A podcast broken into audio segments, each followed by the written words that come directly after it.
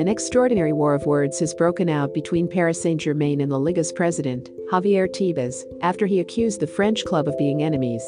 And as dangerous as the Super League Tebas, a longtime critic of PSG and Manchester City, said La Liga was going to fix the PSG problem before promising to fight against the club states. La Liga's president then questioned the sustainability of PSG's spending and called their team a league of legends.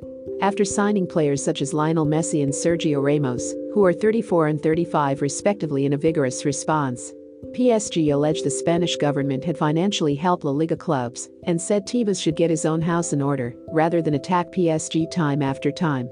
You allow yourself to publicly attack the French league, our club, our players, and the fans of French football, while constantly posting insulting and defamatory statements insinuating that we do not conform to the football financial regulations, amongst other unsubstantiated statements, PSG's General Secretary, Victoriano Melero, said in a letter to Tebas you decided some time ago to put in place a strategy favoring the economic expansion of La Liga without having domestic financial regulations in place.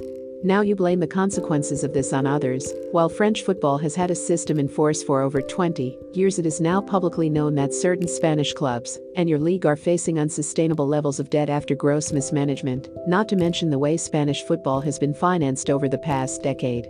Including by the state, Tebas said that PSG spend more than 600 million euros on salaries per year while television in France will pay nothing more than 70 million euros.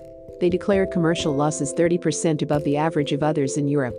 That is not sustainable, but Melero suggested Tebas would be better served trying to keep Real Madrid and Barcelona in line. After they tried to set up the European Super League, I am quite surprised you are not focusing more of your attention on the two clubs in your league that remain steadfastly focused on breaking up your league and European football as a whole, he said. Remember to follow Golia by hitting the follow button and slapping a 5-star review on the show or tapping the love icon. Let's get to 1 million followers and tune in daily for new episodes.